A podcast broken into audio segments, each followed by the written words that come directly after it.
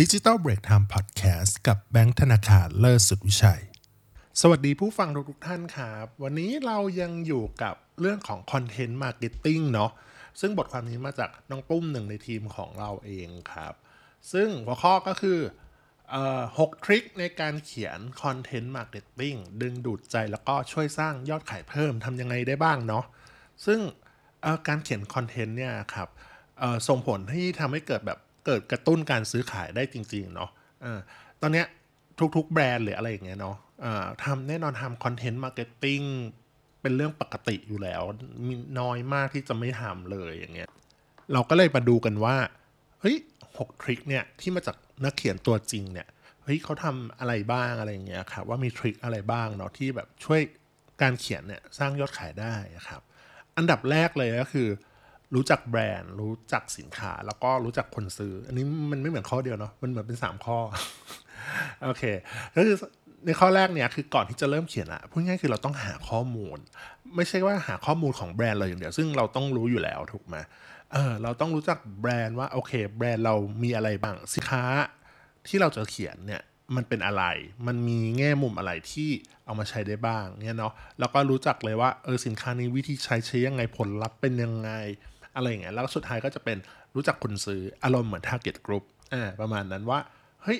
ว่าคนซื้อต้องการเสพ content อะไรแบบไหนยังไงบ้างเนาะเพราะว่า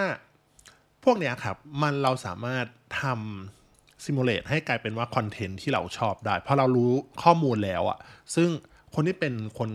คนเขียน content ที่ดีได้อะการหาข้อมูลเนี่ยเป็น base เป็นพื้นฐานเรื่องใหญ่เลยเนาะอันนี้ข้อแรกเลยครับ ต่อมาข้อที่ 2 ครับ ก็ให้ เขียนไอเดียออกมาเยอะๆไอเดียออกมาเยอะ ๆ เลย ซึ่งสินค้าเพียง 1 ชิ้น 1 ตัวแบรนด์หนึ่งเนี่ยนะครับ สามารถทำ content idea ออกมาได้ค่อนข้างเยอะอะอันนี้เรื่องจริงนะครับแล้วก็เฮ้ยเราจะทำ content ขาย อันนี้สมมตินะสมมติเรายกตัวอย่าง content ขายครีมกันแดดเราสามารถหยิบยกประเด็นไอเดียออกมาได้หลายอย่างคือยกมาปุ๊บจดไว้ได้เลยเนาะเช่น หยิบประเด็นเรื่องส่วนผสมของครีมกันแดดอ่ากลุ่มเป้าหมายที่กำลังมองหาการใช้อะไรพวกนี้เนาะหรือว่าเล่นกับเรื่องดินฟ้าอากาศ ประเทศไทยแดดร้อนเราจะต้องเออมีกันแดดทาทุกกี่ชั่วโมงอะไรก็ว่ากันไป แล้วก็หรือเล่นเรื่องคุณสมบัติกันน้ำอะไรอย่างเงี้ยกันเหงื่อได้ เนื้อบางเบาไม่เนอะนะก็ว่ากันไป ให้ความรู้เรื่องสภาพผิวต่างๆ เราสามารถถ่ายอินได้ อันนี้ก็จะเจอหลายแบบเนาะ ให้ความรู้ก็ถ่ายอินแบบไม่ได้ใดเลยขายโดยตรงใช่ปะแล้วก็เล่นหรือว่าอันนี้ก็เจอกันพวกเล่นกับความกลัวความกลัวเมื่อผิวโดนแดดนานๆ เราไม่ได้ทาครีมกันแดดจะเกิดอะไรขึ้นอย่างเงี้ยเห็นไหมเปรียบเทียบอ่า comparison พวกเนี้ยเปรียบเทียบไม่ว่าจะเป็นแบบเปรียบเทียบกับอ่าของสูตรดั้งเดิมที่เรามีอยู่อะไรอย่างเงี้ยหรือว่าทากับไม่ได้ทาอย่างเงี้ยครับ โอ้เยอะแยะรวมรีวิวจากลูกค้าที่ใช้ได้จริงยกสถานการณ์จริงที่เกิดขึ้นในชีวิตประจำวันหรือว่าหยิบกระแสที่กำลังไวรัลในปัจจุบันมาเล่นได้ อันนี้หลาย ๆ คนหลาย ๆ ที่ก็ใช้กันอยู่เนาะซึ่งการเราหยิบพวกเนี้ยเราแตกประเด็นออกมาเยอะ ๆ เนี่ยข้อดีของมันก็คือเราจะได้รู้สึกว่าเฮ้ยฉันมีไอเดียในการเขียนอะค่อนข้างเยอะใช่ไหมพอมันมีไอเดียปุ๊บเราก็สามารถหยิบเอาหัวข้อที่เราจะเลือกมาเขียนเนี่ย หยิบมาใช้งานได้ เอาหัวข้อนี้มารวมกับข้อนี้ได้ไหม มันพูดเป็นเรื่องเดียวกันได้ไหมใช้ได้ แล้วอันนี้บอกเลยว่า คุณไม่จำเป็นต้องเอาไอเดียพวกเนี้ยทิ้ง คุณเก็บไว้ได้ เก็บสต็อกไว้ใช้ครั้งต่อๆไป เพราะด้วยปกติแล้วการเขียนคอนเทนต์ประเภทแบบสินค้าเนาะอ่าเฮ้ยสินค้ามันก็เป็นชิ้นเดิมถูกปะแต่เรามีแง่มุมในการเขียนน่ะต่างออกไป ซึ่งอยู่กับว่าลูกค้า brief มายังไง หรือเจ้าของแบรนด์ brief มายังไงทีม content head content มาอ่า content manager เนี่ย มี brief มี direction ยังไง เราก็สามารถเก็บพวกเนี้ยเอาไว้ได้เป็นสต็อกเนาะเออเราก็ไม่ต้องคิดใหม่ไงถูกปะเราคิดครั้งเดียวสุดเอ้ยเอามาใช้ได้เป็นเรื่องปกติเนาะเออช่วยประหยัดเวลาในการคิดครั้งต่อต่อไป อันนี้บอกเลยว่างานเขียนคอนเทนต์เนี่ยงานที่ใช้เวลาเยอะสุดคือการคิดและหาข้อมูล นี่จริงนะเออมันไม่ใช่ตอนเขียนต้องเขียนมันแป๊บเดียวไม่นานเออมันต้องรู้ว่าจะเขียนอะไรหรอกไงแต่พอตอนคิดก็หาข้อมูลนานมาก อืม ต่อมาทริคข้อที่3นั่นก็คือ เลือกรูปแบบคอนเทนต์ที่เหมาะกับไอเดียครับ ก็คือเออคอนเทนต์นั้นนะมันมีหลากหลายเนาะแต่ละแพลตฟอร์มก็มีรูปแบบที่แตกต่างกันออกไปที่เราแบบเคยไอ้นี่กันไปแล้วนะว่าอย่าง Facebook เนี่ยมันก็จะพิมพ์เป็นคำยาวๆได้อ่า long content ได้ หรือว่าถ้าเป็น IG อาจจะลงแบบรูป เล็กน้อยอะไรอย่างเงี้ยเออเป็นรูปแบบไลฟ์สไตล์ได้ไหมอะไรอย่างเงี้ยอาจจะมีแคปชั่นนิดนึงติดเข้าไปแค่นั้นเองอะไรอย่างเงี้ยหรือว่าถ้าเป็นสตอรี่อาจจะเป็นอีกแบบ ซึ่งทั้งหมดเนี่ยเนาะรูปแบบคอนเทนต์ที่มันบางอย่างมันไม่ได้เหมาะกับไอเดียเราหมดอะเออสมมติว่าอะโอเค เราจะทำอะไรอะวิธีการรีวิวเปรียบเทียบกันแดดก่อนทากับหลังทาอันนี้มันอาจจะแบบโหมันต้องยาวไหมรีวิวอะเออมันอาจจะต้องยาวนิดนึงใช่ปะ มันแบบอาจจะมีอะ before after อาจจะทำได้นิดนิดหน่อยหน่อยอะไรอย่างเงี้ย แต่ว่าถ้าเป็นแบบยาวปุ๊บ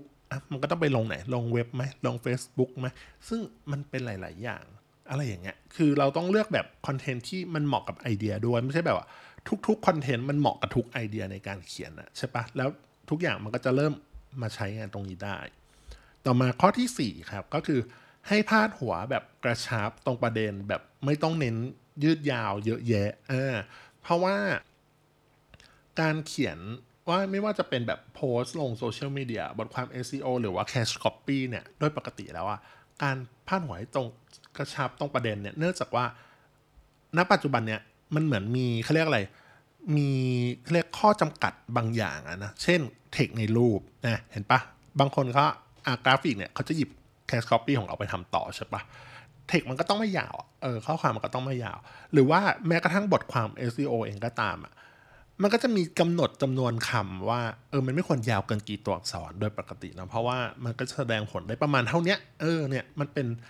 คืออย่าลืมว่าอันนี้คือพาดหัวรายละเอียดคือเราไปใส่ตรงเนื้อหรือไปใส่ตรงรีวิวไปใส่ในข้อความข้างในใช่ปะต้องแต่อย่าลืมว่านี่คือหัวเนาะพาดหัว เพราะฉะนั้น อย่าเยอะมากอะไรอย่างเงี้ยครับ บางคนแล้วแต่เลยว่าจะขึ้นต้นได้แบบอะไร เช่น ขึ้นต้นด้วย pain point ขึ้นต้นด้วย keyword ในการ research มาแล้วที่คนพิมพ์ค้นหา อันนี้ก็ส่วนใหญ่ก็ไว้ใช้กับ SEO เนาะอ่าหรือบอกไปเลยตรงๆ แจกลดราคงราคา มีอีเวนท์ที่ไหนอะไรก็ว่ากันไปอ่ารวม trick เปรียบท่องเปรียบเทียบ แล้วก็มีผลลัพธ์ที่ดีแบบดดีขึ้นมานิดหน่อยอะถ้าเมื่อกี้บอกถ้าถ้าครีมกันแดดไปแล้วหน้า กระจ่างใสขึ้นอะไรอย่างเงี้ยเออประมาณนั้น แล้วก็ถ้าพวกนี้ก็คือเราสามารถ specific ว่าเฮ้ยเราอยากได้กลุ่มคนแบบนี้ก็สามารถใส่พาดหัวบางอย่าง จดเข้าไปได้อีกอ่า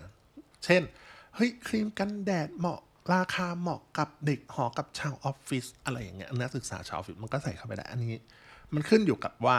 เราจะดีไซน์พาดหัวยังไง แต่ว่าอย่าลืมว่าต้องอยู่ในพาดหัวกระชับตรงประเด็นไม่ต้องไม่ต้องเยอะ รายละเอียด detail ไปใส่เนื้ออ่า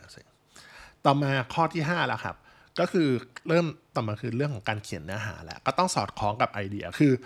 เรามีพาดหัวแล้วเนาะพาดหัวสวยๆ cash copy ดีๆ แล้ว แต่เออการวางสตรัคเจอร์ในการเขียนเนื้อหาเนี่ยก็คือสำคัญมากอะแน่นอนว่าเราควรจะใส่อะไรไปบ้าง ก็คือให้พูดง่ายคือ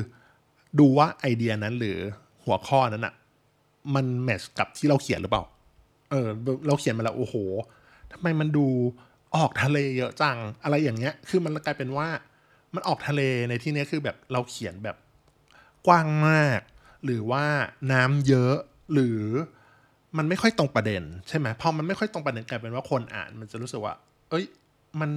เอ๊ะ บทความนี้เขากล่าวถึงอะไรนะ หรือว่าเนื้อหานี้คอนเทนต์นี้เขาจะพูดถึงเรื่องอะไรนะ มันไม่ค่อยไปกับรูปเลยหรืออะไรอย่างเงี้ย เนี่ยมันถ้าเกิดการสับสนได้ ถ้าคุณเป็นคนที่แบบโห ไอเดียบันเจิด สมมติว่าตอนเขียนตอนเขียนนะนะแบบว่ามีพาดหัวอยู่แล้ว แต่ไอเดียบันเจิดปุ๊บเนี่ย คุณเริ่มดูว่า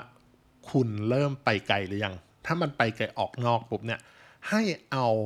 เนื้อในเนี่ยหรือบทความหรืออะไรก็ตามพวกเนี้ยนะ เอาไปทำเป็น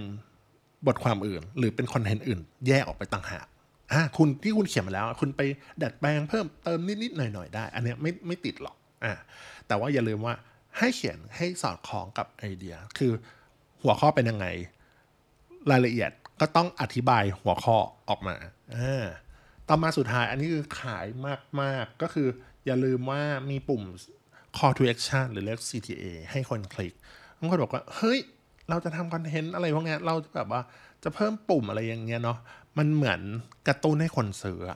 คือถ้าเราทำคอนเทนต์ไปปุ๊บเนี่ย อันนี้แล้วแต่ด้วยนะว่าเราไปลงที่ไหนเนาะ